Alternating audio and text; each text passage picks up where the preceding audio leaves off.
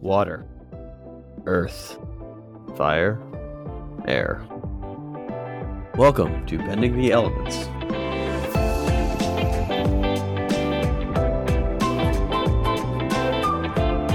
A production by the Novice Latest Podcast.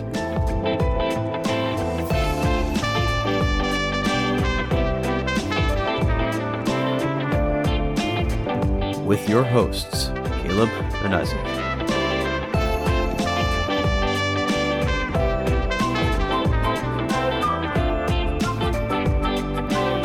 Podcast about all things Avatar.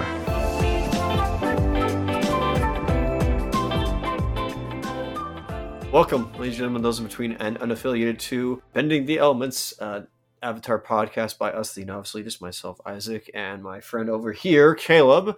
Caleb, how are you doing at this moment, sir? Oh, you know, I'm I'm doing pretty good. We're here today talking about book 2, chapter 18, The Earth King. Yes, who who wrote this? Who directed this? And uh, well, this the animation was provided by one JM Animation. Yeah, I'll say this was written by the old John O'Bryan. Seen him uh, many times before. And a bud of ours that I feel like we haven't seen in a little while, Ethan Spalding. So there's those two buds, and I'll I'll get right into this very long again summary. I gotta start cutting these things down. Jeez. Um, but we open this episode with the reunited Team Avatar taking some time to bask in their victory from the last episode. But that old thinking Sokka can't help but get moving on again, and convinces the gang that they're better off heading back to Ba Sing Se and confronting the Earth King on facing the war, rather than flee from the machinations of the Dai Li. They return to the city, and after plowing through a whole heap of Earth Nation guards, they storm the castle and find the Earth King with Long Feng by his side. In order to gain the trust of the Earth King, the team drop their weapons and are captured. But before the Dai Li can take them away, the Earth King is impressed to discover that the Avatars come to speak to him and chooses to hear him out. Aang tells him about Long Feng's shady tactics in protecting the city and the ongoing war with the Fire Nation that he's hidden. But Long Feng uses his silver tongue to blind the king against Aang's revelations. But luckily, the gang are able to use the bite mark that Appa left on Long Feng's leg during the last episode to prove that the old Master Longtails isn't fully trustworthy. They use this leverage to take the Earth King to various sites that might prove their cause true. And their case is finally won at the outer wall when they show him the evidence of the Fire Nation drill left behind by Azula. Long Feng is ordered to be arrested and tried for his crimes. And now that the Earth King can truly confront the war, the gang tell him of all they've learned along their journey. They lay out a plan of action, and the king agrees to lend his support. And on top of those wins, a guard loyal to the king discovers several messages for the group that Long Feng had hidden, including note that Guru Pathik had tied to one of Appa's horns, as well as news of the location of Sokka and Katara's father, and that Toph's mother is waiting to meet her in the city. But over on the B plot side of the episode, for a change, Iroh and Zuko return home following the events of Lake Laogai, and Zuko has immediately fallen ill. A fever has overtaken him, and while externally, Iroh does his best to try to nurse Zuko back to health, internally, Zuko faces another type of battle. According to Iroh, Zuko's actions in saving Appa has caused an internal conflict within Zuko's self image, and that the outcome of this inner battle will decide who he'll be going forward. And we'll pick up on more of that plot in the final two parter of Book 2. But back with the gang, it's decided that in order to meet the import of each of their messages, the group will have to split up. The Airbender Brigade will head to the Eastern Air Temple, dropping off Sokka to meet his dad along the way. While on the other hand, Katara will stay to help the Earth King plan their attack, and Toph will visit with her mother. But as Toph arrives at the meeting place, it turns out that it's not Miss Beifong waiting for her, but those two jerk brains back again, Master Yu and Xin Fu. And even worse still, the Kyoshi warriors arrive to offer aid to the Earth King. But it's actually the Azula attack squad in disguise. Disaster struck. Is Toph's time finally up? Will the Earth King be an unwilling prawn in the Earth Nation's diabolical skillet? Can our heroes return in time to halt this ruinous twist? Hope for a miracle and stay glued to your seat until two weeks from now, same Avatar time, same Avatar channel. But before then, let's talk about this Avatar time as we jump into the Earth King. Yeah. Episode 18. Legally, legally, physical, digital, uh, timestamp zero, start. Oh, First time I've ever said start. Go. let it. Uh, uh, what, what's a Star Trek quote? Begin. Um, Engage. Engage. There you go. You mean what they Or like make it hammer so. home? They make. there you go. um, you mean what the the quote that everybody knows, or the only thing that Jean Luc Picard is known for, uh, in in uh in, in Star Trek Picard, where he just is like make uh yeah engage. And his voice like cracks when he says it. Engage. oh, I, I shouldn't make fun What's of him. son? yeah, he's a, you know he's an old man, you know, trying to get. Okay, this is not Avatar. Yeah. Kind of surprised that Patrick Stewart was never on Avatar, given that you know it was a bunch of like LA voice cast, save for you know Aang, but like kind of weird. Not not not in all way, just like it's surprising. Yeah. so. We start off uh, on an island. Yeah. What is this book one? Uh, okay, it's gonna take me a while to get that reference. Whoops. Oh, just because uh, we used to always catch up with them, just kind of relaxing in that first season. Oh yeah, that's true. They'd be like swimming by like a body of water, or now we get Aang hugging on Appa, being like, "I missed you so much, buddy." Oh So- yeah, and he's and and Appa's giving him like head headbutts as well, which is so adorable. Yeah, And even Momo's joining in. Oh, it's just a happy airbending family. yeah. But someone's not happy. It's that old uh, that old Sokka. He's always complaining. He's always wanting to keep pressing the attack on that Earth King. He's obsessed with this thing, you know, stopping this war. Yeah, he's been obsessed with this for a while. What's It's going on? Just like, hey guys, so I read the script and we're supposed to go back to see the Earth King. I don't get why he thinks there's some sort of timeline that we need to worry about. I mean, it's just crazy. Uh huh. Yes. No. There's there's time involved here. of course there is. There's a freaking or there's, there's a freaking meteor that's uh, sorry comet that's gonna skid past the Earth's atmosphere and give firebenders uh, nuclear power, and they'll be they'll be nuclear man. Oh no. Oh geez, not him again. Always. Oh, it is kind of funny that Sokka is like the only one who's like, "Are you guys not seeing how serious this is? Like, come on." And they're always like, "No, Sokka, we gotta take some time and relax." You know? You mean like what you guys were doing beforehand? Hey, what was the what was the tales of Ba Sing Se about? That's true. What was he doing hanging out in that poetry reading? He should have been hanging out in the. Yeah, hang on a second. Yeah, why weren't you like having plans or colluding to like somehow sneak into the Earth King's chambers and like give him the info? Like, what was stopping? Yeah. Oh wait, I guess technically because Long Feng and the Dai Li had Appa, so that was their uh, leverage there, There you go. Mm. or, or a bargaining chip or whatever it was. Yeah, now they got Appa. Yeah, all bets are off. And yeah, did you want to talk about some some of this scene here, or should we just jump past a little bit? Oh, you know, it's just try, like Katara and Toph making an argument of like, I don't, I want to get out of here. Like this is we we've wasted, we spent too much time here. Like let's just leave. Uh, and then Sokka's like, no, we should just go. To, we should just go and uh, see the Earth King and and be like, yeah, let's, let's now that yeah, we like you said, we have Appa back. Like we can just go see him. Like, okay. oh, and there's another obligatory Toph. What? One maybe once per episode or so. Uh, blind joke. Yeah, and she called uh, Katara Sweetness. I was like, oh, that's quite the uh, the nickname for. her. I thought she was Sugar Queen. Well, it's any anything to do with uh, some sort of like tasty confection confectionary she, That's just what, calls uh, her, she just calls her toothpaste. donut. Is that confectionery? I don't know. Donut Uh, glaze. Yeah, you could say that. Uh, oh, uh, I'm I'm more of an apple fritter myself, but I also like Long Johns. Oh, but either way, they eventually Sokka manages to convince them that no, that the best course of action is going to meet up with the Earth King. And so we see them storming back, and I do like that they comment on the, the fact the saddle's gone.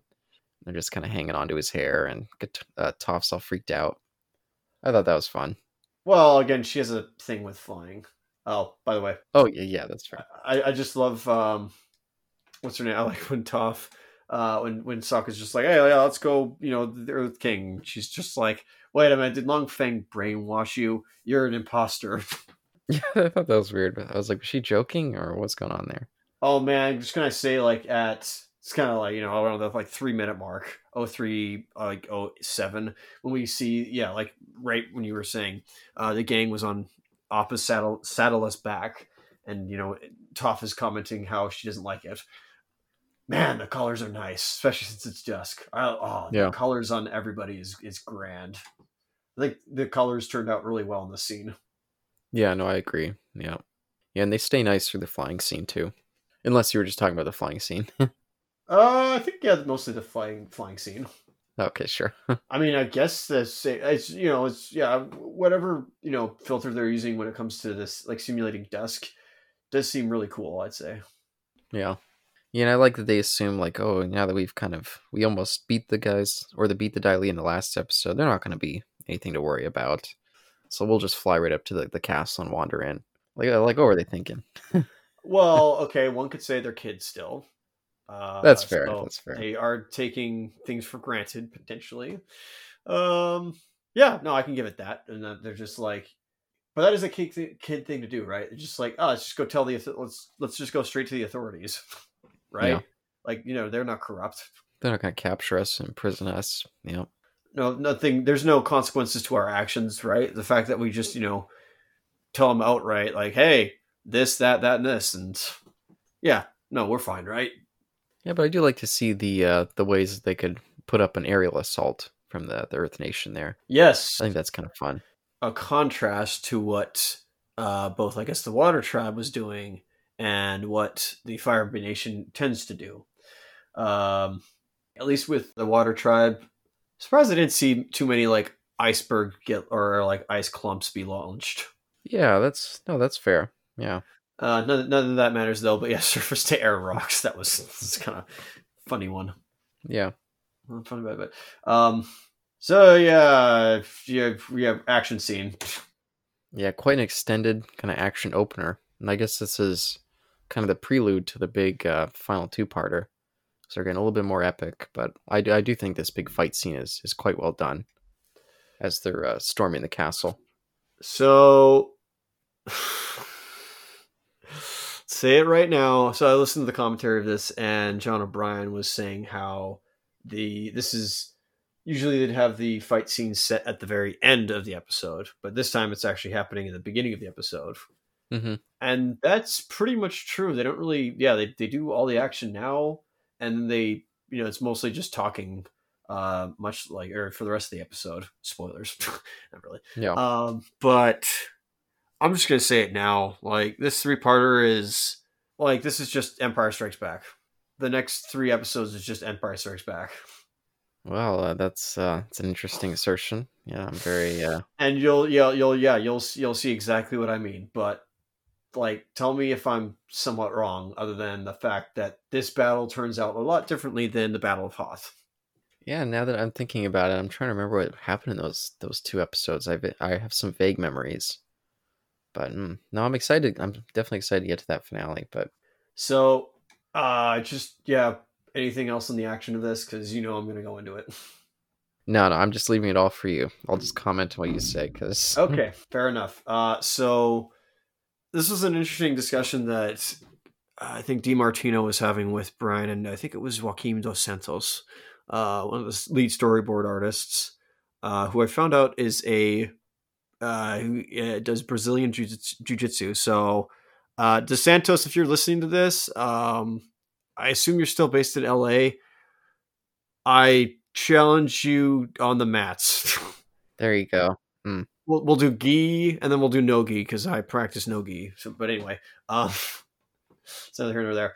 So what the trio was saying was that you know we, we always want to like get the show the kids you know least training and and, and keeping their skills maintained, um, whether it comes to bending or natural skills that they they have like you know fighting uh, or or fist fighting or whatever it is, and they said that by this point in the story all the all the earth's kingdom guards are basically cannon fodder Yeah, pretty much. Like they're that, that's literally all it is is just like by this point in the story they're there and i'm like i could see that but i also just i don't know if it lines up when it comes to i mean maybe not with Toph or aang but like i don't know. I just i don't know if it, if, if all the math and the time and experience work out to that but what do i know?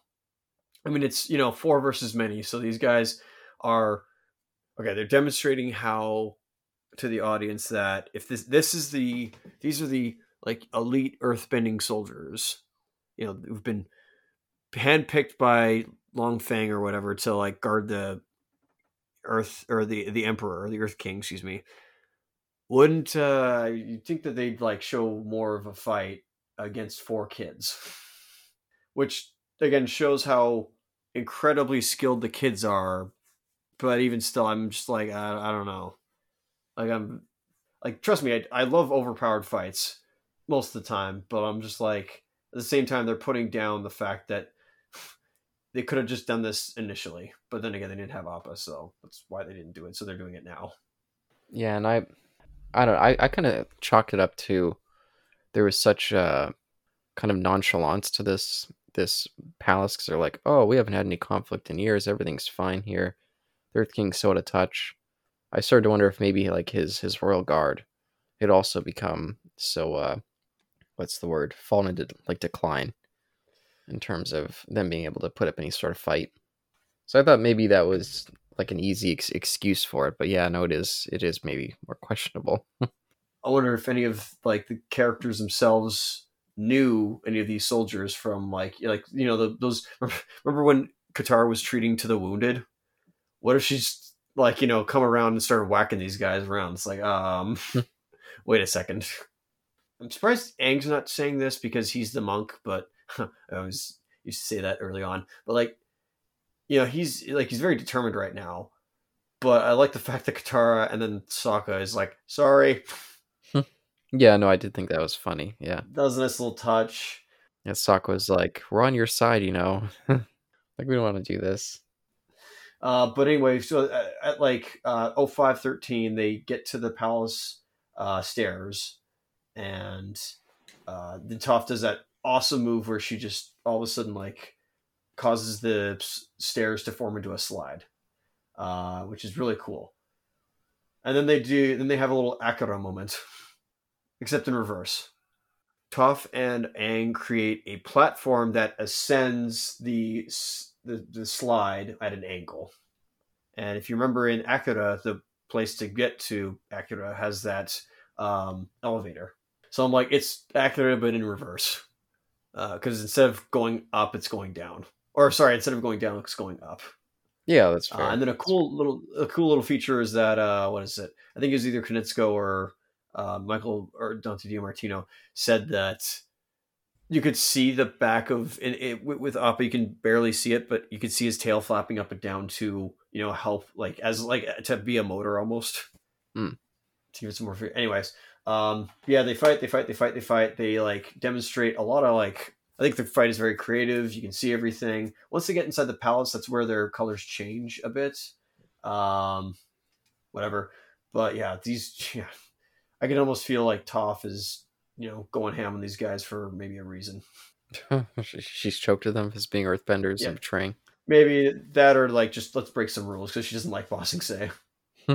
I guess she did say it's her least favorite city ever. Yeah, so. worst city ever. Uh, I love the gag where Sokka's going, uh, checking like, where's the Earth King? I don't know. I'll just check rooms. And as he's doing that, like in the background, there's chaos. Yeah. yeah, and it's pretty much right after that when we we cut over to uh, our other two buds, the old Iroh and Zuko, and and still he's still feeling pretty high about uh, the good that they've done. He's feeling pretty good about it and proud of his nephew. But Zuko is not immediately. He's not looking so good, and he he falls ill pretty quickly. And I'll be I'm definitely excited to talk about this plot, even though it didn't factor into my uh, summary almost at all. I have I definitely have a lot to say about this stuff. what I like about it, uh, you know, initially is that there's a lot more going on that you can read, uh, which is great. hmm So, well, yeah, well, yeah, we just set that up for now, and we'll we'll get to it more uh, Yeah. later.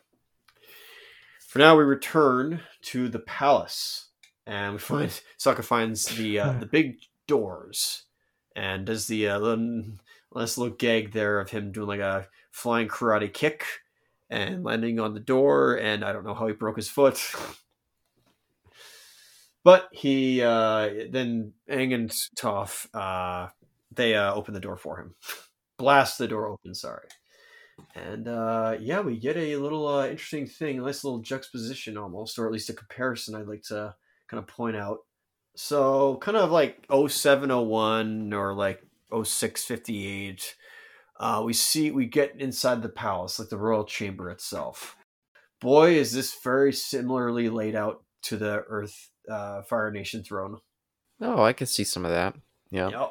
In fact, we may actually see that shortly. But anyways, um, Yeah, and I uh I like how how different it looks in here. It has a very elegant look. I love the gigantic, like creepy looking almost eye right behind the, the throne. It's like the throne sees all, which is a kind of an irony considering how blinded he's been by uh the Dai Li. Or Long Feng. Yeah, there's the badger mole, which also is blind, and then um, and yeah, there's that like symbol there, or whatever that means.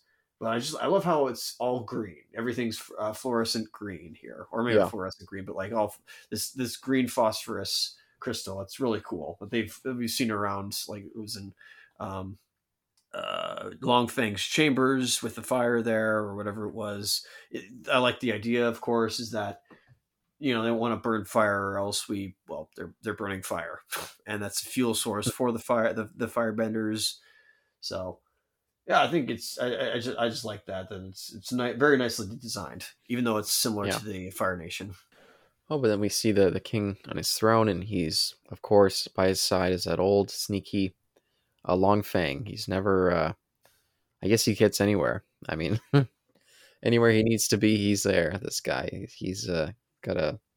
He bends the the locations to his will. Teleports.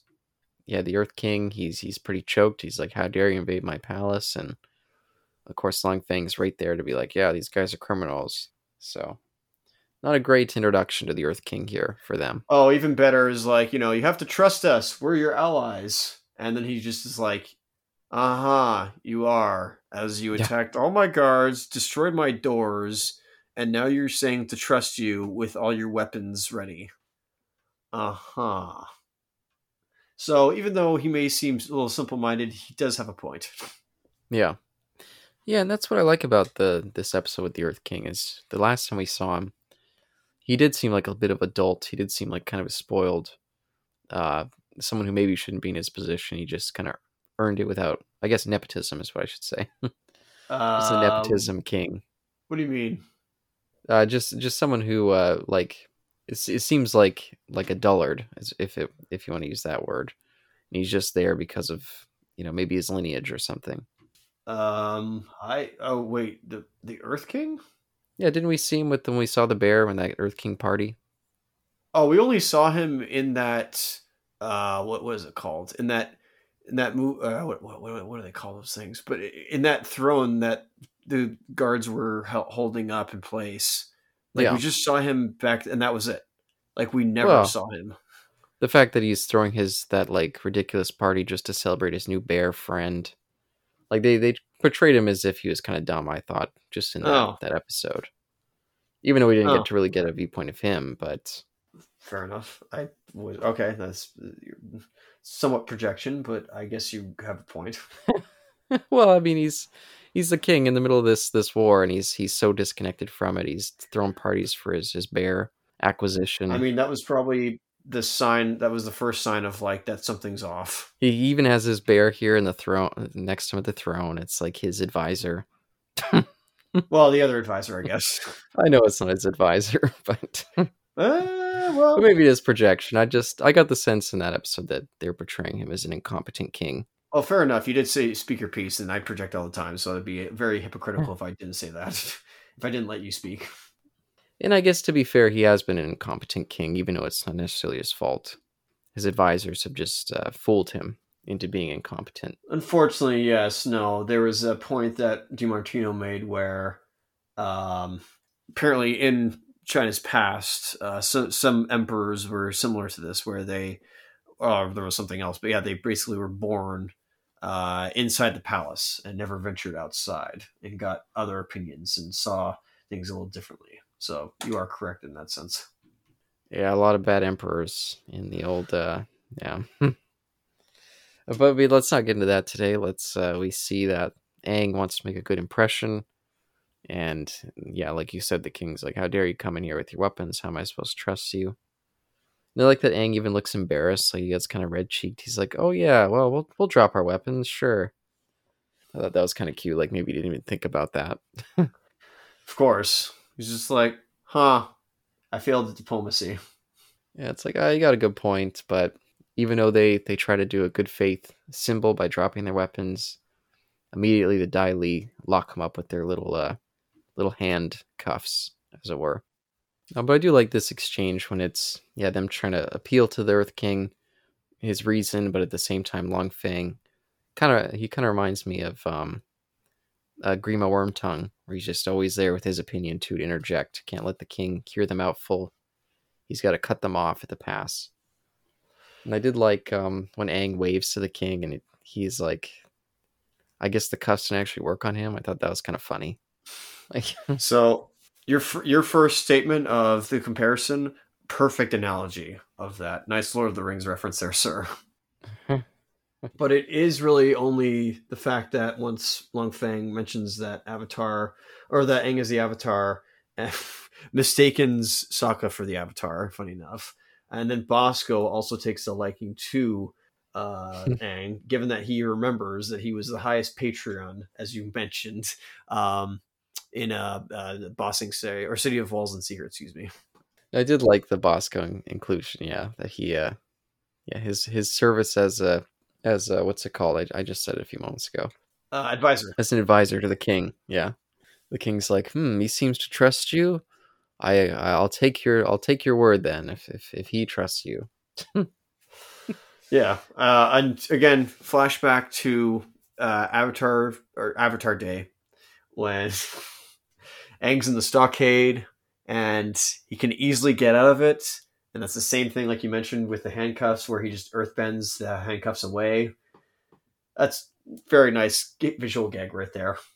Yeah, that's kind of fun with Aang. He's kind of a slippery, slippery kind of character.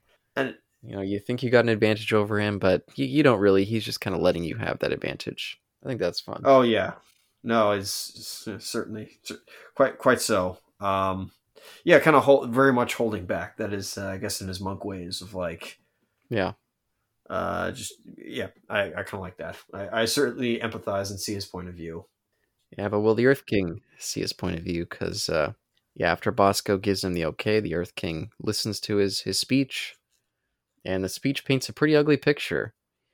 It it shows that uh, the king's closest advisor, Long Feng, is a betrayer, brainwashing people, hiding this this massive war, and basically kind of taking over the city in his way. And the old the old uh, Master Silver Tongue is like, no, King, these these guys here uh, they, they know there's no such thing as this bison that they're saying is missing. I've never seen it, and uh, uh, whatever he says. and I, I, like that moment. I, I like the king letting both parties have their moment and kind of having a more serious air to him than than what I would have expected from the last last time we saw him. Yeah, of course, I I agree with that. Uh, but yes, as you said, like Mr. Wormtongue himself is very much trying to you know s- spread lies and deceit, uh, and you know make the Earth King see things his way, and in fact, it actually works. And so yeah, they are taken away. He's like, no more questions or no more statements until Sokka's like, aha, but uh, just one more thing. Yeah, he pulls out like a hard boiled egg out of his pocket and a cigar. Yeah, and says just one more thing. I'm sure most of the Avatar audience is not going to get that that reference. Didn't know about the hard boiled egg. I always, I was just like, really? Like, are we? Did he? Did he still have like? Did he still have the shell on it? Most of the time, it still has the shell, but sometimes they play it like it doesn't, just to play up how gross Columbo is. He'll just like pull a pull it out of his pocket, start cracking it on like he'll be in someone's house. They'll start cracking on their like banister or something, and they'll look at him like, "What the what?" He's got this little brown paper bag too that he'll dump the the yeah. oh, well, that's at least nice. At least he's not spreading shells everywhere on the floor, but all part of his ruse. I did like the the kind of more comedic tone to this, and when Sokka's explaining like, "Oh, uh, you know, I, we've got proof. We got proof. Uh, he was bitten by the bison on his leg, and you know, let's let's let's show that leg." And then Long Feng gets kind of awkward, and he's like, "Oh, uh, I'm not going to show my legs. Like this is ridiculous. Uh, I don't want to expose myself here." And then Sokka and Aang kind of have that funny exchange there. I thought that the tone in this one was worked for it, even though it does feel like for an episode that's supposed to be a bit more serious at the end of the season, maybe the comedic tone doesn't necessarily uh, blend with the import. But but I thought I thought for some for whatever reason it worked. Yeah, I'm surprised too. I'm with you on that. Of like, wow, this is a very serious scene. I don't know if you know if the this is just straight up for kids or if this is for adults. If they would play this the humor like this, or at least it would be a lot more, a little bit more grim if it was human or if it was adults. But I think it was pretty funny, given you know how much weighted this conversation is between all these parties. Yeah, and I, I wanted to comment uh, just looking at the way their the eyes work on Aang and Katara and Sokka. Did you think they looked a little bit different this episode as well? Are you gonna say they looked a little more anime? Yeah, a tiny bit more anime again. It doesn't look the same as when DR movie does it, but interesting. They do have a little bit more of an anime tint to them. Well, I'll I'll I'll hold that thought for a second. Don't worry, I'm not gonna leave, leave it later. Sure. But like, I will say, uh, Aang then is just like Aang, the the look Aang and uh, Sokka give to each other at 0935 they're like let's sh- show me some leg. Yeah and Aang like inhales and lets out a exhaust a whole bunch of air right at Long Feng and uh uh what is it? Uh, Long Feng being the original Marilyn Monroe Monroe excuse me. Uh we look to his leg that's still intact somehow and he also has a new shoe or at least a replacement shoe and we see a mark. Yeah, it kind of looks like maybe uh, like he was a fan of Bioshock and got the tattoo uh, that's usually on our lead character's uh, wrist, and he got on his leg instead. It kind of looks like that. Huh. Interesting. Did they do that in? Did they do that in two? Because they technically have that in Infinite, right? With that one mark on the guy's wrist. Uh, not the same, but yeah, there. I believe there's something there. Yeah, like similar, and then, but no, I don't think they do in Bioshock 2 because, uh, well, well, for reasons, but for reasons, of course. Um, but anyways, just like off bites him, and uh, Long Feng's just like, "Oh, that's a birthmark, buddy." It's like, "Hey, we can prove it though."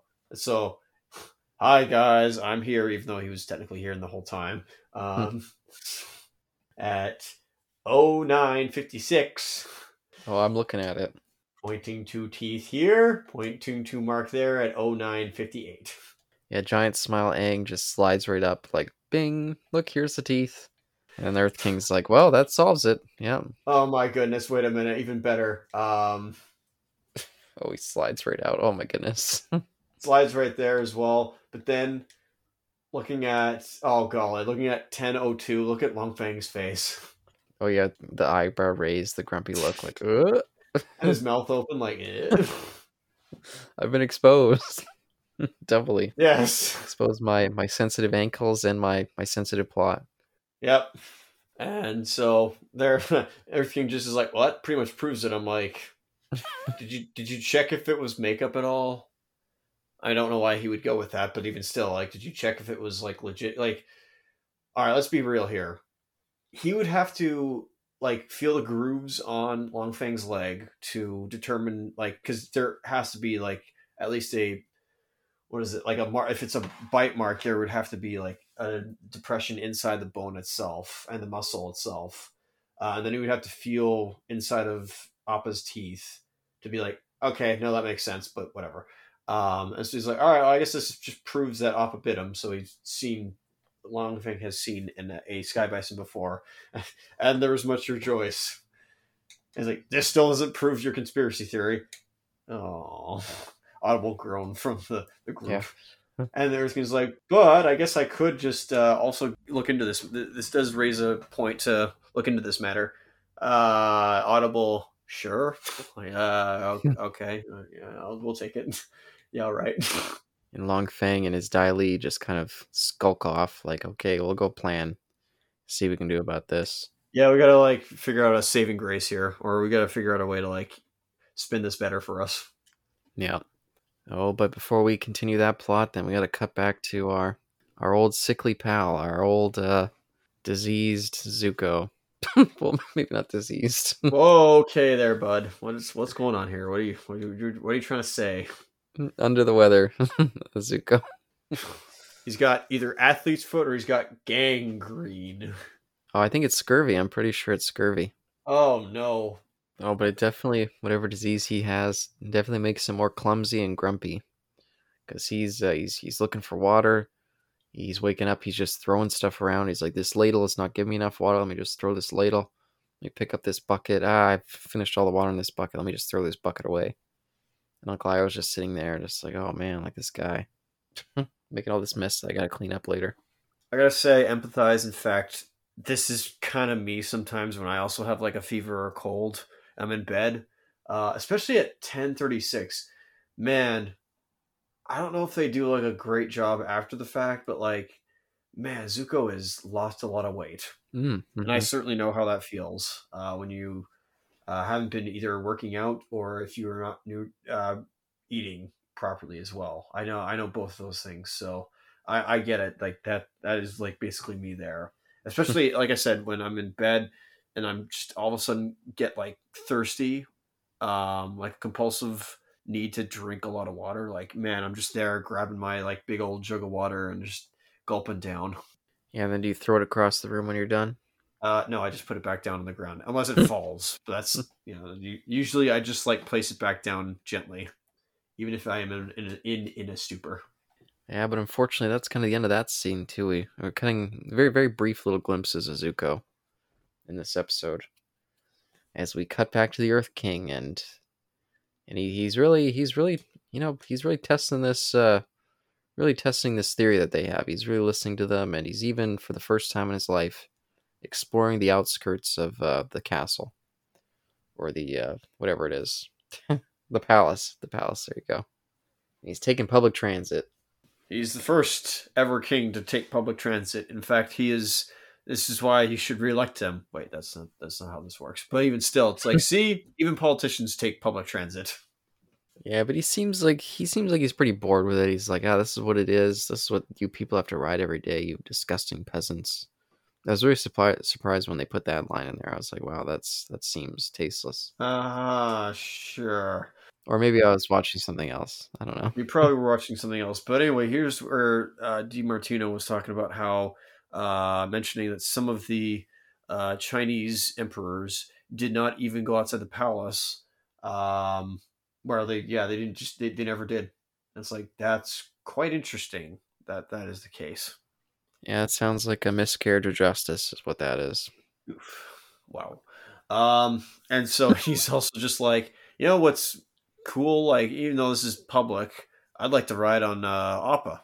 It'd be kind of cool. Yeah. Um, and we see that you know obviously Appa can't fit inside uh, a confined space like a bus or a train, excuse me. And so he's outside with Aang and Mopo, Mo- Momo, excuse me, uh, flying towards the destination, which he asks, "Where are we going?" Lake Laogai, Your Highness. To see all of the um, what, what, what the the the alkali alkali lake facility. Excuse me. Yeah, he's uh yeah, Stryker also doesn't want to be caught up in this plot. He's like, uh yeah, Long Feng, you take care of this. I'm I'm going on vacation. I don't want to I don't want any involvement in this this mysterious experimenting uh to create a weapon X or some sort of brainwashing routine. You this is all on you, buddy. Exactly. Uh, but unfortunately, when they get to Lake Laogai, it seems like uh, maybe maybe Stryker or Long Feng got there first because the entrance to the facility has been hidden. And uh, I don't know. Did, how did you feel about this cover up? So first off, it wasn't covered, um, the, or it wasn't hidden. It's that they destroyed it. They literally like just flooded the entire like tunnel system under there. Oh, okay. That's. I just thought that they uh, destroyed that entrance, but but but either way, it's a one avenue of trying to prove their case that's been uh, taken away from them by the Dai Li. Yeah, at least at least a brainwashing plot. So, which Yeah. hopefully they can Well- find some other stuff of evidence of that elsewhere. Because you know, I mean, which begs the question if they got people down there who were brainwashed out of there, such as all the Joo Dees, or if they left them all down there. And again, if Longshot and Smellerbee and whatever's left of Jet are down there or not, Yeah, that, that's does raise a question. that's kind of why I assumed that it wasn't like they didn't destroy the full facility; they just hit it better. Because I was like, oh, they, they got a lot of people down there. Where are they going to move them in such a short amount of time? But yeah, maybe they just killed them. I mean, it's a Dai Li. Jeez. Oh, now now we're saying like kill here instead of whatever what yeah, whatever uh Long Feng did to Jet last episode. Well, if they're just like, oh, we need to quickly flood the place, just just flood it with them all in it. I mean, what else would happen to them? But Yikes. Some poor Joo Dee's. but maybe it's too much to speculate. They never, they don't really explain either way. So, Of course. Uh, but I do like, um, they're like, okay, well, we have one more idea. Let's take you to the city walls. And the king's like, oh, I don't want to go to the city walls. You know, no royal has set foot in that filthy part of town. Those those disgusting uh, walls. well, why am I putting this on him? um, but but they can manage to convince him by offering up taking a flight over there on Appa, and quite quickly he uh yeah agrees to that. Yeah, and he's got a smirk there, just like, let's go. And he goes on, it's like, I made a mistake here. Yeah. And then he uh another another good moment for him is when he says uh like he really hopes that what they're saying isn't true, but he's got this look like he's starting to doubt. Like he's starting to think like, hmm, these these kids, like why would they lie to me? type of thing. Yeah, no, I mean, other than coming in an ostentatious manner uh, on the attack, um, they do seem to at least like take this for what you can. Take this as a great assault. But, like every every lie comes from something of, of like a truth. It has to come from somewhere, or maybe not. I don't know. No, no, I don't, yeah. Okay, fair enough. So, but yeah, I don't know. It it is the first time. So his worldview, you know, he's been sheltered basically this entire time throughout this war from his birth. I don't know if his father or whoever his previous uh, line was also fed the you know stuck inside this box, but yeah, I can yeah I kind of like the uh, interaction he has with Toph. Um, Yeah. just like you know where they share their their affinity for not liking flying. Hmm. uh, yeah, I think that was a nice little moment between the two of them. Yeah, but before we cut to uh, them visiting the city walls, first we have to jump back over to, to old sickly Zuko. And I, I think this is one of the coolest parts of the episode. As uh, Uncle Iroh pats down his forehead and we, we cut into his dream. In his dream, he's, he's the Fire Lord Zuko. And he's got these two sort of. Kind of like how, you know, in, in some cartoons they have like angels on their shoulders he's got that except they're these two big dragons circling around his throne and I, I think the images of that is just beautiful and what they do with it is really cool with the other two opposing voices I believe the term you're referring to is muses. muses C- could be I, could I, be I think that's what it is. What they were always called in Greek mythology. I, I could be wrong, but uh, one one can. So yeah, we have yeah. Zuko is the Fire Lord, and well, he's looking a little more whole here. Like not just that he's you know, you know he's beefed up from I guess like you know he's not sick anymore, but uh, something's wrong with his face. yeah perhaps in his uh, his inner mind he sees himself as a, a complete man as it were or a, com- or a Uh-huh. completed version of himself one who Oh, didn't yeah. suffer the uh, the brutality of his father Yes. And, you know, before him is a bunch of Fire Nation soldiers. And, know, like you said, there's these two dragons, the blue dragon and the red dragon. Um, so the blue dragon obviously could be a symbol for uh, the blue spirit, potentially, uh, where he oh is his alter alter ego potentially. I know that's not what the because remember that mask is supposed to be as Konietzko indicated. It's supposed to be uh, in Chinese opera. It's supposed to be uh, that of a wizard, but I'm just using like the blue colors. Um, it's uh, it represents the blue spirit, and so it's his alter ego and not what he is, just an alias, uh, a false person in a way, make believe and this dragon is explaining that he must go to sleep. He's getting tired, and then the red dragon seems to be a little more concerned and uh, for his for his well being, as especially since Zuko himself says states that I'm not tired, and the red dragon is like, do not listen to her, uh, for she's luring you uh, down a different road, and Mhm. the blue dragon seems to I I guess overpower him, uh, or at least gets her way. I, I I don't know because then all of a sudden the dream, well, everything starts to collapse, um, from the pillars around him to all the uh, suits of the Fire Nation soldiers' armor. hmm Everything is coming down, and then the blue dragon uh, eats him, and we see Ursa, and then the ground also crumples or swallows him whole. Yeah, and I like that uh, when the after the the Fire Nation troopers fade away, like becomes the, these isolated images against a big black backdrop. Like when the dragon attacks him, it's in this back backdrop, and when the mum shows up, and then when the ground like like wraps around him and pulls him down. I think all those images are really cool. And yeah, I, I wondered what those those two uh, dragons are meant to symbolize. One of them, the the red one, voiced by Uncle Iroh, kind of being like, "Oh, you know, come out of this, try to recover," and then the uh, the blue dragon, voiced by the the same actress as Azula, I believe, is like, yeah, I don't know what it's just telling him to to sleep and like almost give up. Maybe I wasn't too sure, but uh, what's his uh, DiMartino said, or the trio said that it actually was going to be a little more creepy. Where um, I wish I could have seen this is this is anime. Uh, this would be full on anime if this was the case, especially '90s, uh, almost OVA ish. But they're going to have Ursa inside the dragon's mouth. oh wow, Um, Hmm. Yeah, and they're like, no, that's too scary. I'm like, oh come on, I would have loved to see that. It would have totally been creepy, but like, ah, that would have been cool. like, no, no, like no, there wasn't gonna be any gore, obviously, but even still, like that would have Yeah. been really cool. no, it definitely would have been.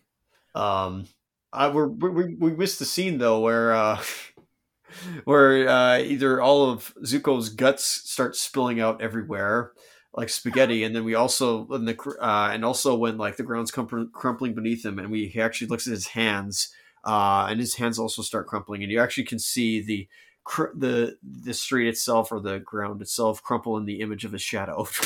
Where was all that? Where we missed that scene? What's going on here? Yeah, and the scene when he falls to the ground and starts picking it up, and and Iroh's like, "You need to rest, Prince Zuko." That's quite the scene there. Yeah, and he holds up his brain. He's like, ah. Oh, but oh, but we do cut to the uh, cut to them flying around the the outer wall, and we see the ruins of the drill, and that, that's kind of the big convincing factor for him. He's like, "Oh, wait a minute!" Like they they point out the the Fire Nation logo on the drill, and I mean, how do you argue against that, really? Um, I believe it's uh, Long Feng shows up to give a counter, like, "Oh, I can explain this, Your Majesty. Uh, uh, maybe it was some sort of construction thing. Uh, uh, uh cheap goods, cheap Fire Nation goods." But really, it it it sounds like a pretty pathetic argument on his part. So, one, hey, Caleb, it's the drill. Justifies that episode. That episode's not filler anymore. Hey, there you go. There you go. yep. Yeah, No. important piece of the puzzle. Yep. No. They uh they did their homework. The writers did their homework and were like, we're gonna use this drill. So not only was it a great action episode, like an action set piece episode, had relevance to the plot. I don't know if it convinces is it's enough to convince the Earth King though. Oh, really? It seems like it's it seems like it's convinced him to some degree. I guess it has, but I'm also like, but what does this prove other than like the Fire Nation is attacking? I guess it's just like there's there's a se- he says the secret war. It's like unless that's because he's been told that. So I assume he's like, oh, the Fire Nation's attacking us. Why didn't you tell me? I don't know if I hate to say it, but I don't know if it would mean that Long Feng gets arrested. He's just like, I don't want to see you anymore. Maybe it is. I'm, I'm maybe I'm just not convinced. Yeah. just like I feel like there's more stuff than just that. It's the the two lies and then the the unconfirmed lie that he can kind of associate as potentially being a third Okay. kind of thing against him. First, he so blatantly lied about the uh, the air bison, had that thrown right into his face, and then this one. So it's enough for him to be like, okay, that my most trusted advisor very blatantly lied to me about these two things. Maybe these these younger folks, maybe I should be trusting them instead, since they've proven to me what they're saying. So Yes, put some very maybe makes him kind of gullible though, like on who he trusts. Oh yeah, he doesn't seem like he's yeah. I mean, I was giving him some nods of respect, but yeah, he doesn't necessarily seem like the brightest king around. Yeah, and where he who he can keep a secret with. Yeah, but we see that you know this is enough for the the Earth King to be like, okay, this is like the like a traitorous act. You you basically been lying to your king, one of my most trusted advisors. So you're under arrest, and we're gonna make you stand trial and see what else you've kind of done. Present your evidence. Um, and so I, I love uh, uh, Long Feng's shocked face, and I also love T- Team Avatar's shocked face. I think that's just kind of comical, but in a fun way. Uh, and then we see uh, these two Dai Li officers that arrest him, and they they pass this little look, this kind of suspicious look back back and forth. And I, I thought that was a nice little bit of setup there for for later in the episode. And then they reveal under their up their sleeves metal handcuffs. Yeah. So like normal ones in real life. No, no, no, no, no. These are a little different. These are more cool. Yeah, and I guess for these regular earthbenders, they can't. Is, is that our first metal benders? Those two, I guess. Oh no, they just like I guess threw them at him. Although I can see your where you're going with this of like, oh, it's just a proto version of the tethers in Legend of Korra with the Republic City metal bending police. Yeah, and I wondered if maybe they, they thought that okay, we have this these special ones for the to to capture earthbenders. You know, since earthbenders could get out of those like rock handcuffs. Well, the Dai Li aren't metal bending, or are, aren't metal bending and, and are not metal benders because well, metal bending hasn't been made yet. So I don't know if you were saying like, oh, the metal, the Dai Li are benders, but like, no, they're not. Well, that's some pretty convenient tech and pretty convenient throws of theirs. Then otherwise, I mean, you could chalk it up to like, yeah, like they rolled a nat twenty on their throws and they like got them good with that. But yeah, I know, I know what you mean. It's like unless there was like a launcher inside their wrist or something like that to launch it, like those were good throws. yeah, even if it's a launcher, pretty perfect uh, accuracy. I know, but chalk that up to like being a cartoon and being heightened. That's fair. That's fair. oh, but either way, they they they they uh yeah place him under arrest, and yeah, the gang is all excited about it. There you go, another victory. Well, Ta- Sokka especially. Yeah, and then maybe Appa too. Appa's like, screw that guy, man. Yeah. Like lock him up and throw away that key. Oh, but I do like uh when they we, we see the the gang with the Earth King now sat at his throne again, kind of weary about all this. And I like that Bosco's right at his feet, and I like that Momo too. He's like, okay, I'll come and comfort this guy. Seems like he's kind of sad. I'll give him some uh, some pats. I thought that was kind of cute. Yeah, no, nice companionship there, and shows how like Bosco's a little bit you know open as well. Um, Yeah. and and again he can how he can smell like you know friends uh, or whatnot. But I like how you know he's this, this is- with with Long Feng, the city is mm, made to look like fools, and no, this is paraphrasing, but that makes me the king of fools. Yeah, yeah, and I did like that. Yeah. Yeah. I thought that was a good line. And that's kind of what we've been saying this whole time. Yeah, about him. So so glad that he's got some self awareness. Yeah, no, I know. I, know I give, I kind of like give him a hard time, but I'm just like, I think this is pretty like you know, fairly reasonable of, of how things would play out if this this you know person who's been in the cave their whole lives would react. Um, he's a little bit more understanding though. I'm, I'm literally talking about um, uh, Plato's cave um, metaphor. I mean that that whole bit because remember those the, the the other people inside the cave were violent towards the guy who I don't know if they was violent. Maybe that's like other versions of it, but like they were they were very naysayer and they were closed minded when uh their their fellow compatriot returned from the surface. So I, I I am a little like surprised that he's not that close minded, but he's very open minded. So that is interesting. Yeah. No, and that's a fair, more sympathetic reading that you have for him. Me, I'm like, ah, you know, it it, it makes me choke that these kind of because, like we mentioned, this is more based on some real folks who are like this, and it's pretty sick that those people are running countries with millions of people or thousands of people underneath them who had no agency, and that shut in, ignorant uh, person was the one running them, who basically anyone who comes to him and gives a convincing enough argument, he'll just go along with their whims. Doesn't really have much ground to stand on his own. yeah, so I can give him some pointers for, you know, having a more logical mind of, okay, I'll follow where the evidence is, but how many eh, people have been hurt? All those poor Joo Dees, all the brainwashed people, the people living in his his kingdom under basically a dictatorship of the Dai Li. And that was just all going on right under his nose, and he was throwing bear parties and yeah, not paying attention. I mean, that's that's not a good good look. Not to mention the fact that there's three rings. Uh, you know, like classism like at, at its best right there of just showing Yeah. You know, what so i don't know what he's yeah so your majesty what are you going to do about the fact that you have a lower class and middle class and a high class? Like what, what are you going to do with that? The fact that like all these refugees are you going to do anything about like the refugees over on where the the, the half moon bay uh with serpent's pass? Like what are you going to do with that? And that that ticket lady that ticket holder over there are you going to like fire her or what are you going to do to her?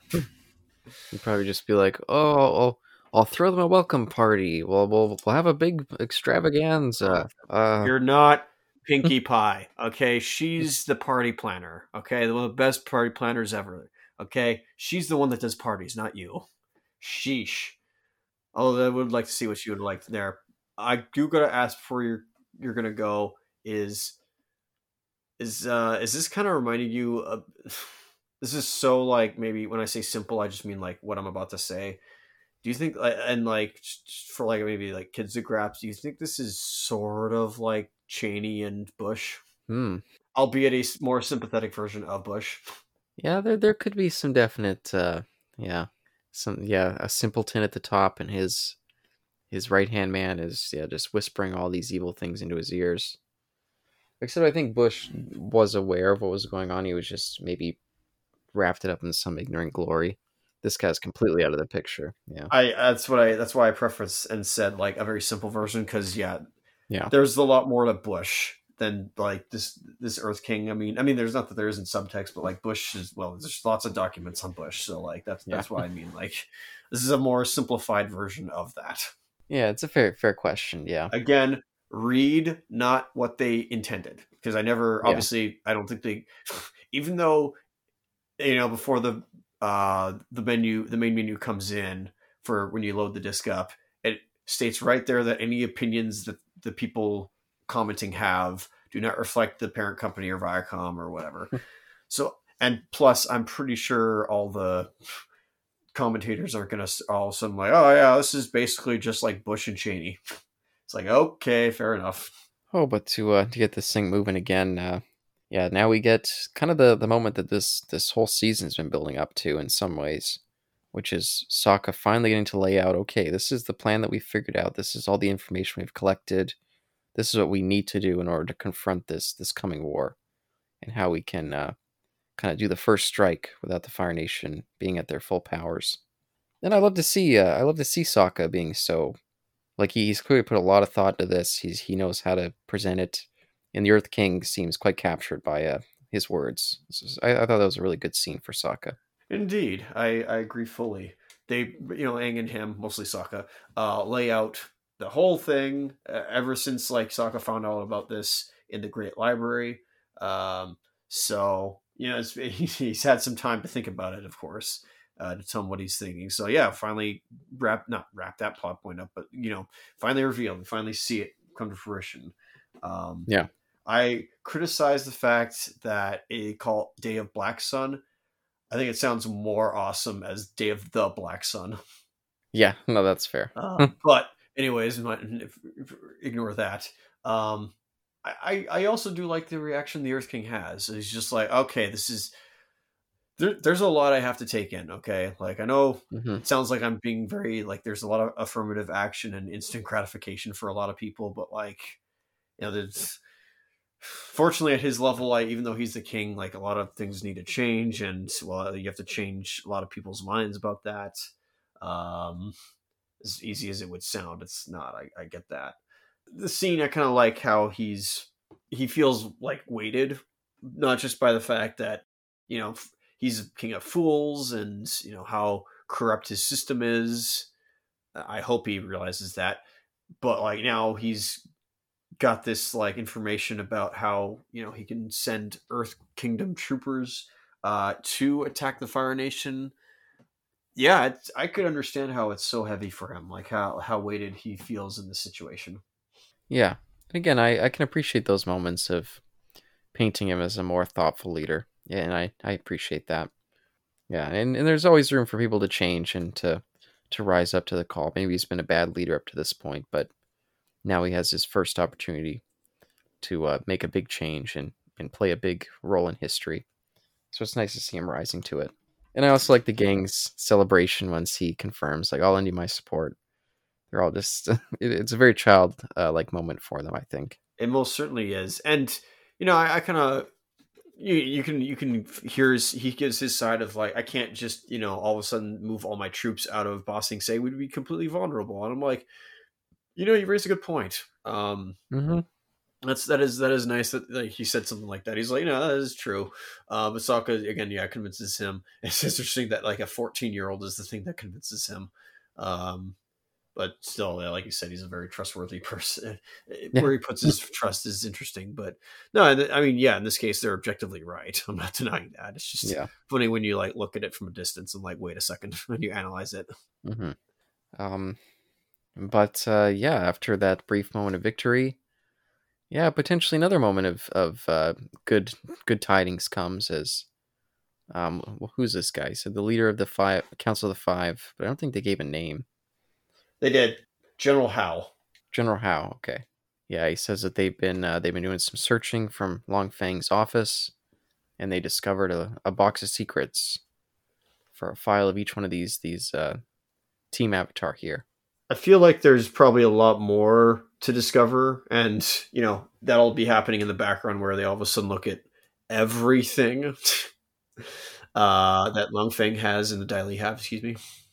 Uh, but anyway, yeah. So some of the personal files, at least in this box, again, I assume there's a lot more, but just for this is just you know related to the characters because we have uh, what is it for Toph, um, whom to he gives to Toph, but then Katara reads it instead.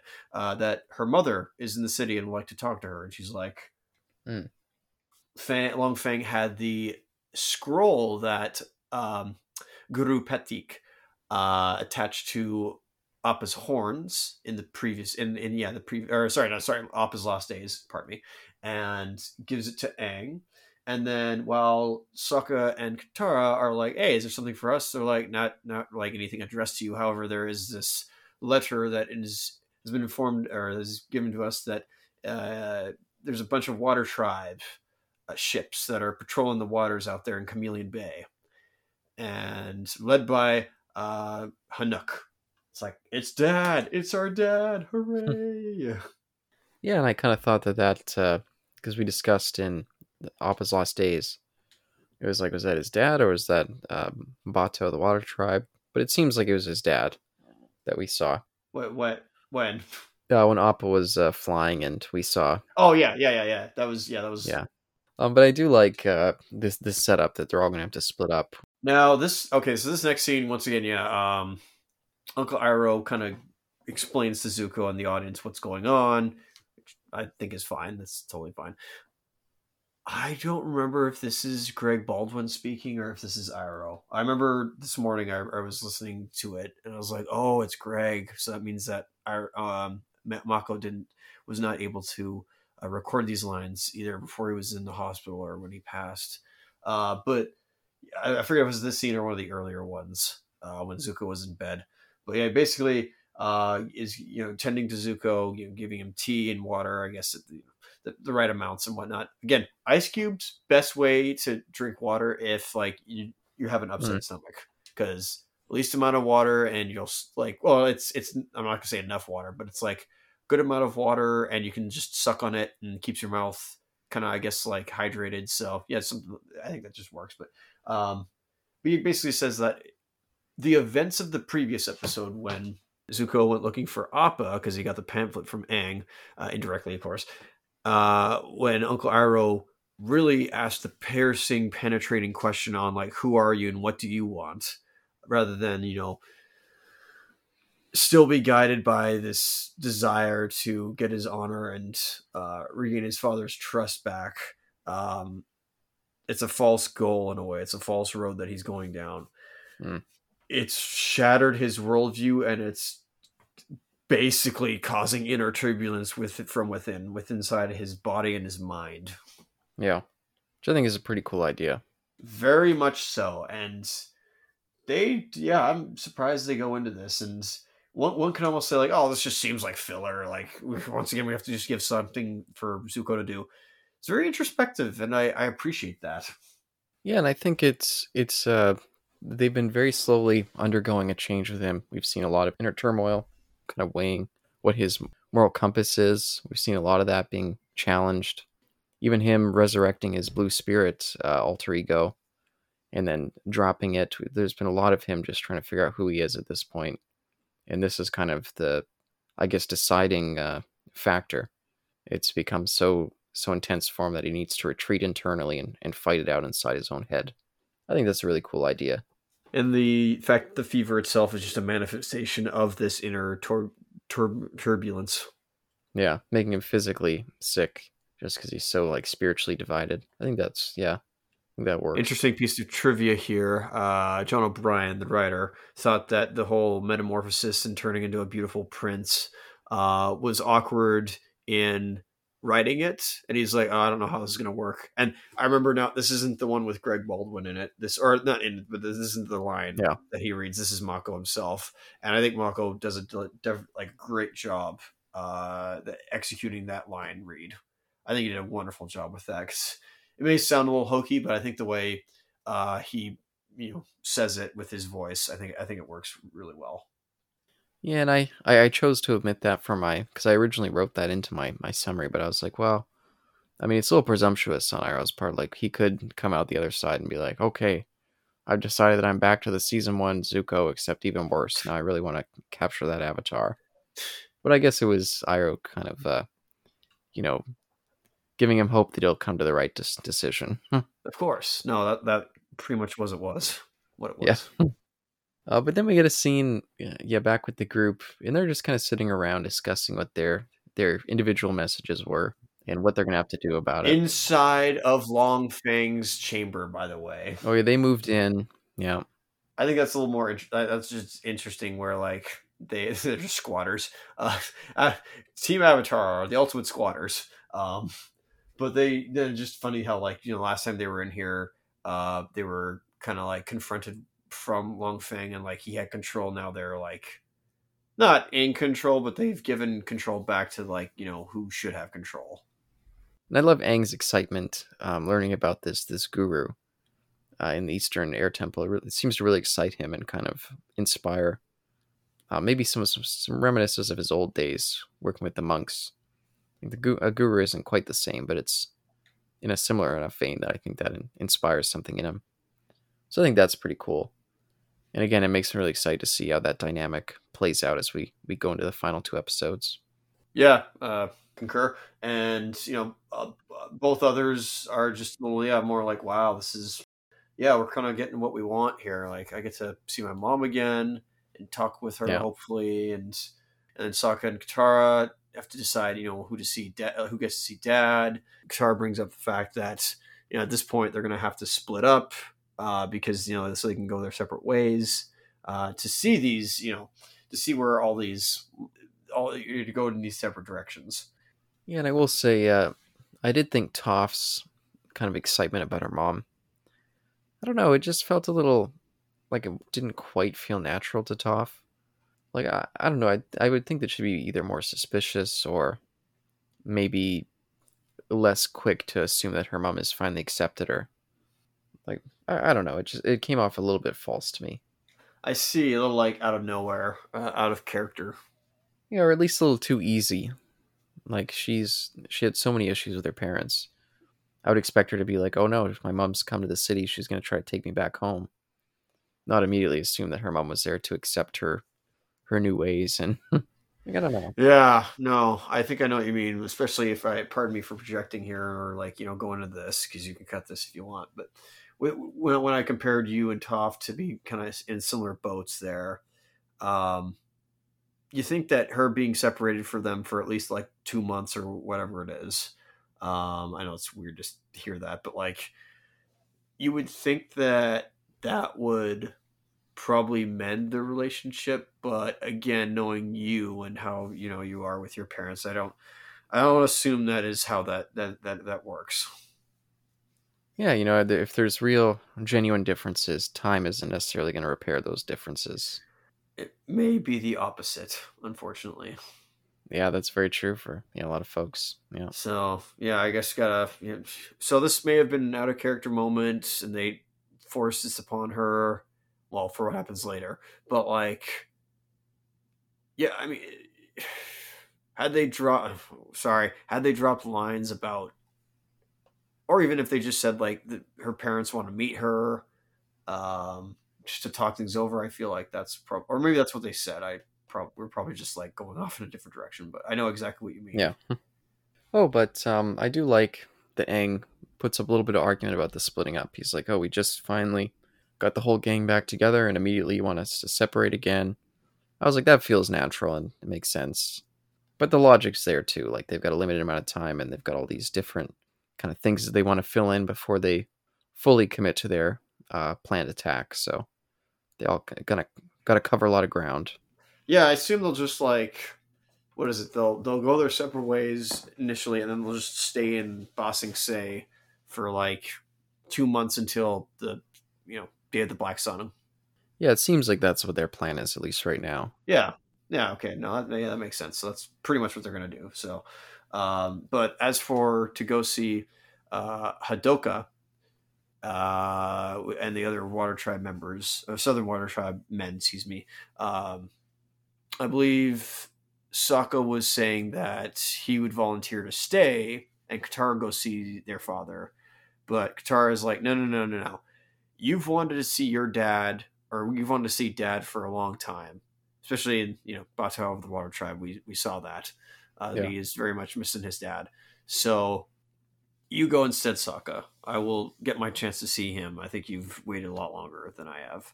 And he's like, "You are the best sister ever," and gives her a kiss on the cheek. And he's like, "All right, hang on a second, as Katara would say. Um, but you are, but, but you're right. I am." Yeah, I, I like that little moment there too. I like that she uh, gave that to him. Even though Sokka's more the planning kind of mind, maybe he would have been the better one to stick with the the Earth King. It is probably good for his his his kind of inner. Uh, I was gonna say spirit, but inner mental health or whatever. I'm not sure which term to use. uh, to to see his father and kind of reconnect with him before all this this goes down. So Yeah, of course, or whatever goes. To, well, maybe they're still to be there. Maybe they'll join them for the Day of the Black Sun. We have no idea, but I, I guess I, fair enough. yeah, um, but uh, yeah, uh, where where do we go from there? Uh, Well, so the outside the palace, they're all about to leave. They're out to go their separate ways. Um, I think Toph is walking to the you know the location that she was told to go to. Um, Katara's going to stay with Momo, the Earth King, and then uh, Aang will drop S- uh, Sokka off with Appa um, at the Chameleon Bay. Um, but but before uh, we, you know, obviously the Earth King wishes them a good journey. Thank you, Your Majesty. Uh, Aang has something to tell Katara as she is uh, stroking Appa on the side. And he's got some rosy cheeks as he's, you know, Mm. very apprehensive about this. Yeah, and it seems like yeah, we've seen some other things crescendo, like Sokka's uh, working up this plan and finally getting to lay down the open. Yeah, I think Aang was also thinking maybe it's finally time for him to lay out his feelings for Katara out in the open. Yeah, so you remember that? You remember um, the cave of two lovers and uh, what happened when the light went out? Ah, yeah. Well, it's, uh, clearly uh, Aang remembers it very well. Yeah. Yeah, she's like, "Huh, what happened?" um, Oh, he's like, "Well, uh, so something about that," and then Sokka comes in like, "Yeah, bros before garden tools, oh no. or a garden tool, excuse me." Uh, just as they're about to leave, um, a guard comes in and is like, "Hey, there's three of these uh, these warriors." They say they've been working over in the Half Moon Ah. Bay uh, ferry terminal and whatnot. And they say they've uh, they're, they're here upon request uh, to see you. They come from a, a Kyoshi Island. Yeah, and of course, uh, Sokka jumps down, and right away he's singing their praises, like, "Oh, you can totally trust them. Uh, they're some of the best folks I know. You know, you, uh, and anything they say goes. You know, follow along them full full bore. Don't ask any questions. He he makes sure to add. I vouch And for of them. course- Yeah, and of course that uh, we'll see how that turns out for them as we, uh, yeah, Yeah, nice to see Suki again. I don't know what happened after her encounter with Azula and uh, her gang, but uh, we'll, yeah, we'll see what's going on there. But as just as Aang leaves, uh, as he's about to go on Appa, Tar gives him a little old smooch on the cheek there, and he's like, "Oh yes." But I still should tell you though. Oh, by uh, are, are we at Zuko? Uh, point? other than like you know Toph embracing like it's I'm gonna miss you guys, and I was like we're gonna miss each other too. They hug, and then Sokka's like I I ain't doing hugs, and they all hug him in return, and then yeah, then they all leave, or yeah, then they they part or not part if they're there, and then we see cut to Zuko waking up. Similarly to how I would after I get after I come out of a slumber, uh, a fever dream or a slumber, excuse me. Yeah, and we see Uncle. He's he's kind of at peace. He's almost like either resting or meditating or something. And it seems like yeah, Zuko's finally recovered. He's he's well enough to get up on his own and go into the washroom and splash his face with some water and kind of refresh after that that illness has passed. Except then he's uh, he's undergone a, a change. His uh his scar seems to have been healed. It's that's some healing water there or something, and maybe it was some sort of acid because it took his hair off too. And yeah, underneath that hair, it's it turns out he had that tattoo on his head too. This is very strange. Whatever's going on here, I don't know. It seems as though Zuko has become an airbender. Yeah, do you think Uncle Iroh like brought in a tattoo artist and when he was asleep and it's like this is what he needs to to change. He needs to embrace his Oh, new new uh, brother. new path of saving the Like, avatar. Quickly Don't tattoo on the tell me that like some stinking old like university um fraternity came in here and like shaved off his hair and then put the tattoo on there and was like, ah, he's never gonna notice this. And they also punked him even further by like, you know, putting makeup on the side of his face. Oh, that's Like, great. oh, how could these guys do this? Yeah, what's going on here? Oh wait, look. Oh, wait, it looks like that was actually a dream. Again, oops. That's what we get for not watching ahead. You know, we're just we're watching it scene by scene here. We're not. uh Yeah, we don't like to spoil ourselves. So I love that. I think another provocative image, and, and Uncle is still when when he wakes Yeah. up, he Uncle is still in his position. So yeah, in what what what he was as you described him. I think you're you're gonna appreciate this as well. But that moment at like twenty one fifty seven sticks his two fingers onto his scar side, and then Yeah. closes his eye. Yeah, no, I thought that was great. Yeah, I think all this, this, this, even though there's not much there in terms of actually stuff happening, and we we cut to him very sparingly. I think all every time we do, it's impactful. And this this vision of seeing himself as the Avatar, and he's kind of in some way horrified. And then, yeah, no, I th- I think that's yeah really impactful in its way. Yeah, let's if you don't mind me dissecting just that dream again. I because Sure. this really does have some symbolism to it, of course. I, I wonder, I, I am wondering what, what's going on there. Um, so yeah, I, I mean, I said an airbending tattoo because I'm just like, maybe he's not the avatar, but obviously, you know, the person that he's been hunting for for years and most recently for these past few months has an airbending or an airbending arrow tattoo. So yes, it probably is Aang. But I was also being a little cheeky saying like, aha, but you see, they didn't say it was the avatar. Yeah, I, I took it more as him seeing himself as the Avatar. Like this is what he's becoming. Like he's he's no longer that that that kind of impure, kind of burned and angry person, but this this more pure, uh, kind of do-gooder Avatar. Maybe not that literal. I, I don't know if they were. It's more subtle than that, but that's kind of my surface reading. Yeah, like and then when he wakes up he like notices his scar, it's almost like I'm normal. Um I am who I am. Yeah, yeah. But the closed eye, it's almost like uh, being being that symbol of the uh, the brutality that's faced him. It's almost like he's like I don't know if the the closed eye was contentment or like, like sadness or it was hard to. I'm not trying to read that necessarily, but Of course, but it also could be like a sigh of relief of like Yeah. Yeah, no, I'm I'm not that. Um but well, I mean, yeah, I mean, yeah, I think looking at like I said earlier in the beginning of the episode, like Empire, um yeah, why I guess you stated that he's become the very thing he hates. Um, which is the opposite in a way. Yeah. um even though Uncle Iroh says nothing about like becoming the like joining the Avatar, he says nothing, or that's not what Uncle Iroh wants. He just wants Zuko to live, you know, better life than what he could have at the Fire Nation, since they can't provide for, they can't give him what he truly wants. Well, and you know he's he's wrapped so much kind of hatred towards the Avatar, even though I think the hatred's more directed at himself and to his father. And the Avatar has always been this this person who's reached out to him and try to be be kind and try to do good as well. The Avatar's always out there being a do-gooder, where he's, you know, I mean, even that family that was nice to him and Zuko alone, he robbed them in the end. You know, that there's a part of that that's like self-hatred, and maybe seeing himself as the Avatar would be like a better thing in a way, but it still like frightens him. So yeah, it comes at a shock, and whether the shock is the arrow or the fact that he's you know no longer has a scar, that's another thing. Mm. Yeah.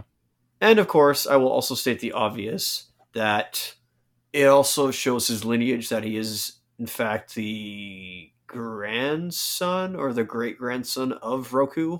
Hmm.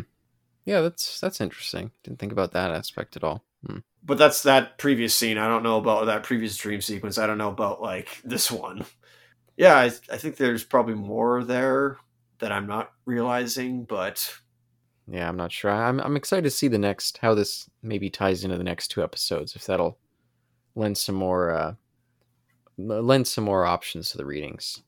But um, we should probably continue this one and get this episode wrapped up here since is running pretty long. Of course. Um, but but we see Aang and and Sokka flying off together, and I do like their kind of they're kind of eh, reveling a little bit in the the victories that they've had and how things are working out so well and and I, I like that little scene between them there together, and yeah, Aang thinking about the thinking about guitar, waiting for at home, the girls waiting for them. Sheesh! All these guys have are girls on their mind. What's what's going on here, buds? Yeah. Careful there, Sokka. You're tempting fate by saying like everything's you know everything's going to work out perfectly when you have a positive, more positive attitude. It's like, all right, that's a little too much. I'm like, okay, really, you're saying that? It's even like, oh, that old Long Feng, he's locked up. Don't have to worry about him ever again. Ha ha ha. He's just, uh, he's just gonna be a pile of dust in that, uh, in that cage there. And then we cut right over to Long Feng, and someone's delivering him his his jail time dinner. And we get a little bit of some shades of what's to come as as the guy tells him who's still loyal to him and of course, who who else would it be but the old sneaky old Dai Li? So, so too bad. We'll, we'll still be seeing him around annoyingly. Giving him a very fine meal, by the way. Oh, of course. I mean, he's he's rich. Cut over to the next cage, and they're just giving off some slop. Some poor guy. Oh golly, yeah, uh, totally. And the Earth King's nodding. Yep, yeah, it's all right. Jeez, Earth King, what's going on? no, uh, but yeah, we'll see what happens there uh, next episode since that's a setup there. Yeah, yeah. Then we have to cut to our, our another piece of our little puzzle here. Toph uh, somehow found her way to the uh, the location. I don't see any guide there to help her, or I'm gonna assume that somebody either helped her or gave her directions of some sort. I know that sounds really stupid of me. I don't realize that, but yeah, I'm gonna assume that most likely uh, guards probably, or maybe Katara or uh, Aang and Sokka dropped her off. I don't know. I'm I'm just going with that. Hopefully, yeah, hopefully someone. But either way, she finds her way there, and she seems maybe a little nervous to see her mom. She's like, "Oh no, like how's this gonna go?" And then she wanders in because the door's not locked, and yeah, it doesn't. Uh, how how does it go for? Is her mom there happy to see her, or? Well, she comes into an empty room. She's like, "Oh, what's going on here?" She obviously like probably you know feels the ground and feels uses the seismic sense there. And then all of a sudden, from the ceiling, again the similar tactic all the way back in the Blind Bandit, a metal cage just drops on her like a like giant metal claw and whatnot, and, and traps her in there. And there's a moment of moment of panic there, uh, which I kind of like. Mm-hmm. And mm-hmm. all of a sudden, out drops two giant goose, and the the one loudmouth says, it was me, Austin. It was me all along. yeah, they even hold up the original document of the mom's thing, and they're like, "This isn't even her handwriting." it was all fake. and they're just like now you've you you basically signed yourself up for the next um Oh, there you go. Earth Rumble. Uh, Earth Rumble seven or whatever, Yeah. something like that. And we're gonna do a um a rare TLC um uh Hell in a Cell match. there you go. I was gonna say yeah, steel cage match. Yeah. Steel cage Hell in a Cell tables ladders chairs match. Or oh um, no, this is terrible. Yeah, you know what kind of match they're gonna do? A blindfold match. Oh no. Either that or they're gonna put like metal like hand bracers on her on her hands and feet so that she can't feel the ground. Oh, but um, yeah. So so that's definitely another little dangling thread that we'll see how it winds up in the next episode, and then we come to our closing uh, closing moments here. Yeah, our dynamic duo is is yeah. I don't know. They're tied up over a, a pendulum of, of blades coming down or something. I don't know. Uh, cliffhanger. Oh, okay. Well, before that, the Earth King assembles his guards No. to, uh, you know, in a, in a formation. That's fine. Um, assembles his guards to welcome uh, three Kyoshi warriors. I'm like, oh, okay, uh, very nice. We'll see Suki in a second, and he, you know, you know, highest esteem. I don't know what's going through Suki's mind, but I think I feel like she'd probably cry or something like that because, like, you know, from a small island girl to like you know to being greeted by the Earth King himself and all his esteemed um, guards that were probably beaten up by Aang and company in the beginning of the episode. We don't talk about that. um, so this is probably a moment for her and her two compatriots, and she's she's really probably taking this. I don't know how she's ta- taking this all in. Um, and you know she she goes up to uh, a thing or not goes up. She you know bow, she bows, uh, you know, showing respect to you know the royalty. And then she, you know, her and their compatriots, like you know, stand up and whatnot. And wait a minute, something's off here.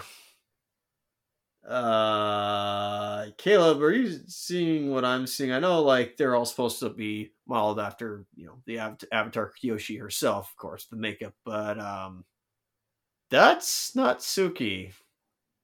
That's not her face. Those aren't her eyes. It's really strange. It's it it kind of looks very similar to that blue dragon from earlier in the dream. It looks almost identical. It Doesn't even sound like her. Yeah. What's going on here? Yeah, I was I was confused by this ending. Yeah, I was I was left completely perplexed. I was like, what? Why did they give us the wrong design for Su- Su- Uh, till next time, I guess. I don't know who this is, so we'll just end it there. So, what do you think of this episode, sir? Oh, I like this one a lot. Yeah, this was another another really good one and a string of good ones. Um, I feel like maybe it wasn't as good as like Appa's Last Days, but still, still for the like the the story focused episodes, one of the highlights of the season. I Do you want to try that again, sir? By the way, do you want you could, do you want to redo that? Appa's last days. Oh, Appa's last Days. Thank you. Oh man, had me there for a second there, bud. So this, yeah, this I, I enjoyed this episode as well. Very story based. Um, made the drill both like the ob, like Hmm. the, the vehicle itself and the episode canon or not canon, but uh, sorry, story related. Uh, not filler. I mean, maybe you could say it still is filler, but I'm like, no, because it actually has a purpose to the plot. It's what gives the it, it's what uh, sways the Earth King to Aang and the gang's um, uh, uh, truth, and or at least uh, uh, yeah, yeah. So that was nice, and we get a lot. It's not just a good story episode; it's a good setup episode as well uh, for what's to come. So I I can see what you mean. Where like Appa, even though there was some setup in the background, it was mostly focused only on him, with the camera panning away from those just to those people and those setups like with him being in the scene does that make sense we don't go too away from him we just like quickly focus on like who sees him and like who goes by so eh, i, I don't know what writing term that is but you know what i mean right Yeah. Uh so yeah no this is nice it introduces the earth king we'll probably see more of him later and you know tempts tempts fate with us um at the at the end there, Sokka. Why'd you have to say that? Because Hmm. troubles are brewing, my friend. Mm. But that is for another time. Yeah, and as we when we come back, we'll be doing the big season finale for book two. This is uh, yeah, that's exciting. It's it's. I feel like it's gone by pretty quick this year. Good grief. Well, that's just because our perception is, you know, slowing or is quickening every time uh, we Yes. age and quickening to our end, our last days. Oh, oh, geez, yeah. Oh, there you go. Yeah, tied in. We all go at some point. Oh, but yeah, thanks, thanks again very much for coming along this book two journey with us. If you've been listening all this time, it's we've had a lot of fun so far, and I'm very much looking forward to yeah get into that that finale and seeing how it all ties up in the end. If it if it's all worthwhile. I mean, I don't know about you, but I'm personally just excited for the next episode and not really treating it like uh, the season finale, which I should be, but like, you know, just, it's the next episode. Oh, but but take us take us home. Take us home. My pleasure. How do you convince somebody of an authoritative figure uh, that they're being duped, swindled, and most certainly bamboozled? What evidence do you provide to them? Do you think you must think your argument clear, or else they will not believe you? Especially if they are equally intelligent, you must at least figure out a way. And if they're being talked to by other people, how do you? How is it you do it? Till next time, peace.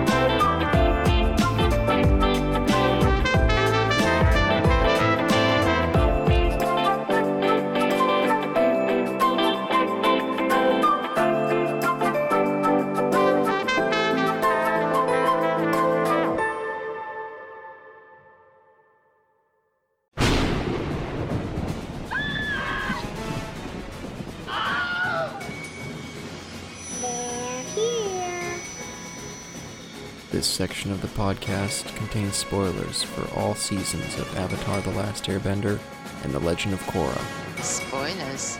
Enter at your peril.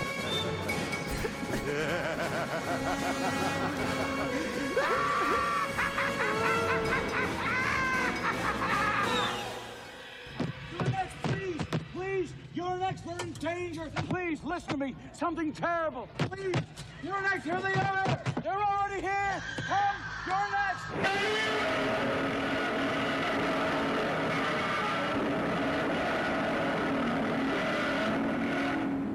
Yeah, I will. I will say this at uh 0905 or 0904, excuse me. Well, I don't know who it was, but I'm so surprised that somebody took that line that Long Feng said. These hooligans are part of an anarchist cell, Mm. and made book three chapter or book three change in Legend of Korra all basically that plot. Oh, interesting. In book three, you said? Book three, you know, when Zaheer kills the Earth Queen, and then G- G- uh, Ghazan uh, bring melts the wall da- walls down. Hmm. Yeah, that's quite the that's quite the moment in that show. That's a really great moment. That's a retroactive thought. I don't think so. I swear, if somebody did take that line and just say like, okay, well, the Red Lotus is just they're an anarchist group. Okay, Hmm. that's insane. Since when have lines led to like a whole season of stuff? Actually, you know what? Never mind. I, I have some thoughts. I have I because it's one. It's set up for what's going to happen. I think yeah, like the next two episodes. Yeah. spoiler. I don't know if you're going to put that in the spoiler section or not, but uh, it really does. We it's foreshadowing. Heck, I'll just say it now. Uh, it's foreshadowing when Azula is literally there with Uncle Iroh, tempting him um, to come back Hmm. to the Fire Nation. So the sleep now probably means to have her control him. Hmm. as in she has her in his in, by her in her mouth or like by her grip. Like that's how like uh, like like Play-Doh almost, um, very easily molded, malleable. Um, Zuko is a puppet, uh, and she's playing on uh, his his desire to see his father again, have his uh, dignity and honor back from him, his have favor with him. So again, playing him like a fiddle in a way, and Yeah. the other fact in that the other dreams are uh, the one with the, both the red dragon and the blue dragon uh, is that again both one side is Sozin, the other side is Roku. So Sozin is the blue side, even though he had a red dragon, I think, and then Roku is the red side, representing Fang as as Iroh. Uh, that being his mother's side, and then the blue dragon is Sozin further because that's his paternal side, uh, and it swallows his mother's side, which is again Sozin leaving uh, Roku to die on his island with the volcano.